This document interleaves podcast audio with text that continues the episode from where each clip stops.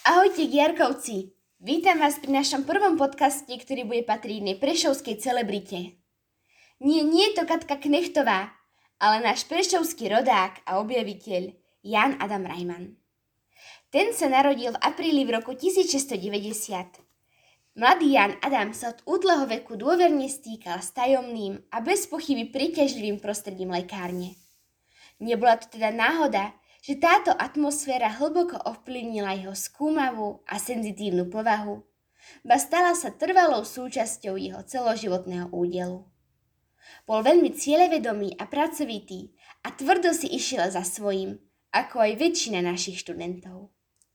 Jan Adam Rajman bol tiež študentom slávneho Prešovského evanielického kolégia.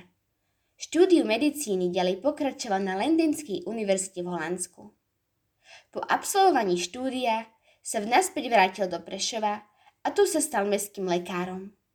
Po smrti jeho nevlastného otca spravoval ich rodinu lekáreň.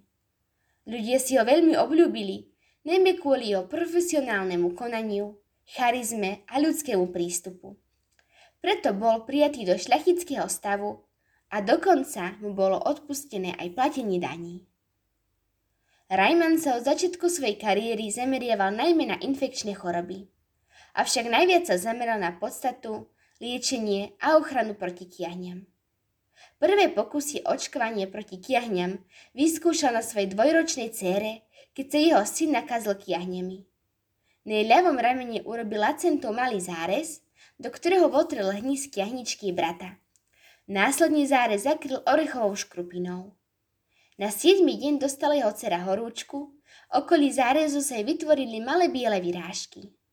Po pár dňoch novovzniknutej kiahničky začali vysychať a jeho dcera bola zdravá a veselá. Jeho výrok, schopný lekár nemusí poznať pôvod a pôsobenie zla, keď vie s ním múdro a starostlivo zaobchádzať, sa v tomto prípade stal skutočnosťou. Jan Adam Rajman zomrel 23. apríla 1770 na svoje narodeniny vo veku 80 rokov. Aj napriek tomu, že nie je oficiálne považovaný za objaviteľa vakcíny proti kiahňam, v rodnom meste o ňom všetci dobre vieme.